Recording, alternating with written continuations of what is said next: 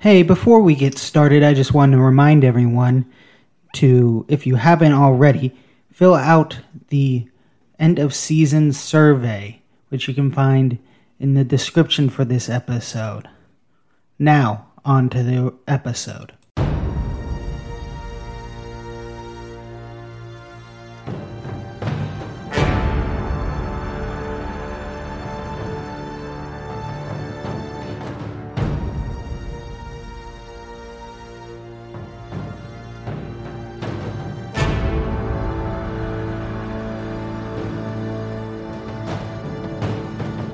Hello and welcome to the alternate history class. My name's Andrew and here we explore alternate history through the lens of a history class from another time. Last time, we looked at the end of the reign of Napoleon III. This week, we look at the reign of his son, Eugene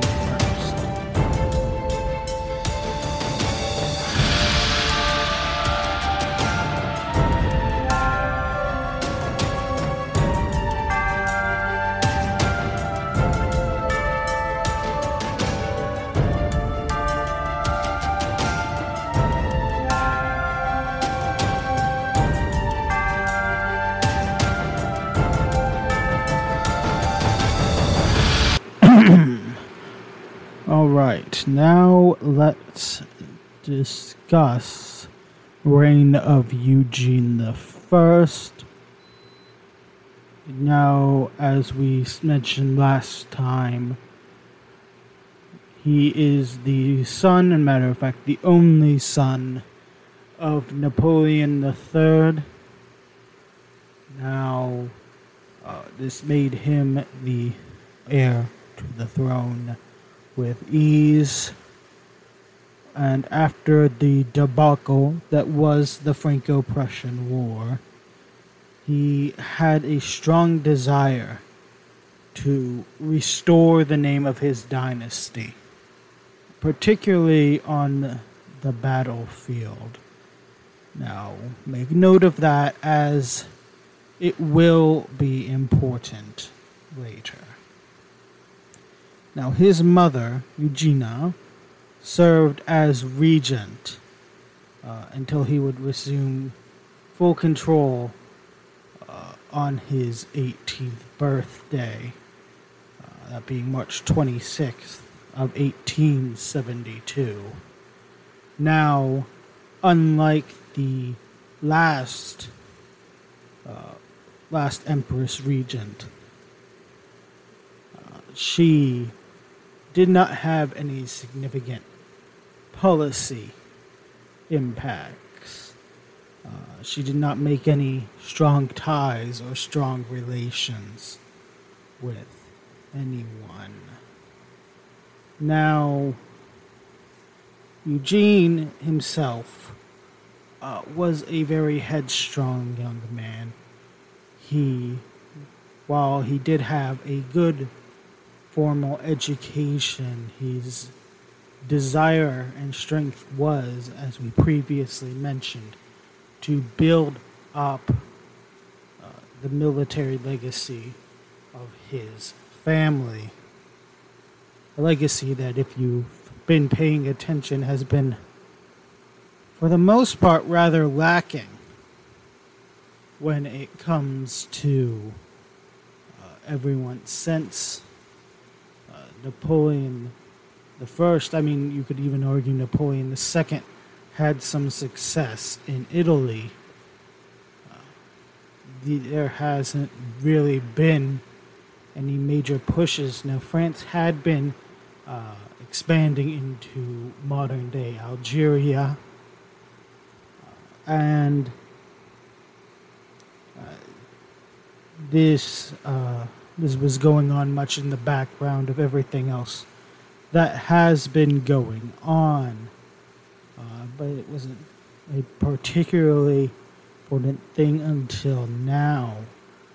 Now, this is Eugene wanted to push uh, to expand the French colony in Algeria, trying to secure the coast now, this would lead to a dispute with uh, his cousin Jerome, who wanted to focus on improving relations uh, with Britain uh, in order to build up that relationship to serve as a counter to the growing strength of the now German Empire.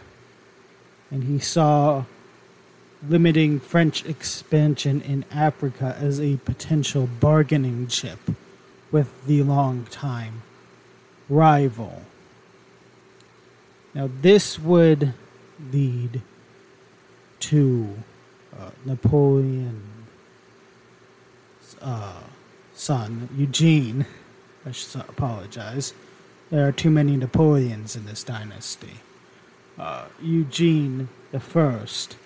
Uh, the beef would get so heavy and heated that he would actually change the line of succession uh, by imperial decree and remove uh, his, his cousin Jerome from the line of succession.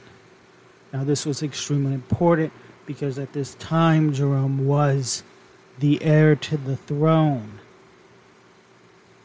And by removing him, his eldest son, Victor, uh, was set to inherit the throne now. Now, Jerome fear, began to fear for his life uh, as he worried that the retaliation would be to uh, not just remove him from the line of succession, but remove him as a voice of opposition uh, as well. And he would flee into exile to London, uh, where he would live out the rest of his life. And he would grow to despise his eldest son, uh, Victor, as Victor sided with Eugene I. Uh, but not all was uh, family drama with Eugene. There were talks of the young emperor uh, marrying, actually, uh, into the British royal house, something that would have been thought completely untenable uh, when the Bonapartes first took power, uh, as his potential match was Queen Victoria's youngest daughter. Beatrice. Beatrice. Uh, now, these discussions would last um, for the next several years, starting in 1873 and lasting until June 1st of 1879. Now, you may wonder why such an exact date for the end of these negotiations. Well, that ties back in to the colonial, the colonization expansion, colonial expansion. There we go. The colonial expansion uh, in Algeria. Now, to prove his military capability, the uh, young emperor was uh, personally leading uh, the troops in Algeria, uh, trying to confirm and solidify French control over the Algerian coast. This uh,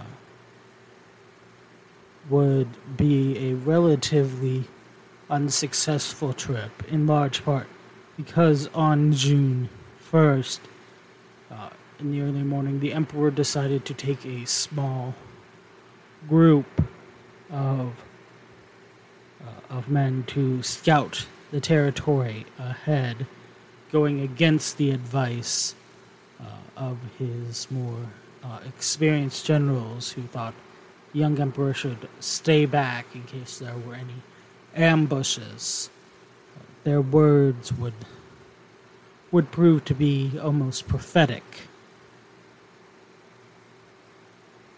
Uh, as the young emperor was ambushed uh, by a group of experience uh, of Algerian scouts. Now, he and his men were greatly outnumbered, uh, nearly nearly four to one, and so they tried to retreat. And as they had settled down, you know, kind of building a, a fire uh, and making notes of the terrain, uh, they would try to rush back to their horses. And unfortunately for the young emperor, his force would get spooked before he could fully mount it. He had only partially uh, gotten into the saddle, and his leg would get twisted, and he would be dragged for about a hundred meters uh, before uh, he got his leg loose, but the leg would also, unfortunately, be trampled by the panicked horse. Now, uh, this did not stop the young emperor from trying to stand up for himself, trying to defend himself, uh, as he started uh, shooting, emptying his pistol but not hitting a single uh, Algerian uh, before he would eventually uh, be shot dead himself. Uh, and his body uh, would unfortunately not be recovered until June 3rd, as uh, the death of the emperor was something that they were trying to avoid finding out bad news as the men who had gone with him would be punished for their cowardice for leaving the emperor behind and not dying by his side. Now, this would lead to a bit of a succession crisis, uh, as uh, when Eugene I was confirmed dead, the crowd in uh, Paris, the royal court would proclaim uh, Napoleon the Fourth, Emperor of the French, the the regal name his cousin Victor took. However, uh, Jerome would proclaim himself Jerome the Second and would receive the backing of the British. Now, this would be the last nail in the coffin for Bonapartist relations with the British. Uh, this would lead to uh, the alliance structure that we will uh, look at in the future uh, that would eventually help would eventually lead a play a part in the fronts of the Great War. Uh, now, there would be uh, factions, obviously, who supported each monarch. The supporters of uh, Napoleon IV were, call, were called Victorists uh, after the emperor's uh, common name before he took the throne. Uh, and they would also often joke that they had been victorious viewed themselves as the true uh, line, and they had their candidate on the throne. Uh, supporters of Jerome II were called Jeromists and recognized Napoleon IV's younger brother Louis uh, as his father's uh, true heir, as Jerome had really, uh, with the relations that had soured with his son, had uh, disowned him and declared uh, Victor, now Napoleon IV, the uh, uh, removed from the line of succession. But next time we will begin to look at the reign of Napoleon IV. And as we begin to set the stage um, for one of the last wars that would be fought between the British and the French.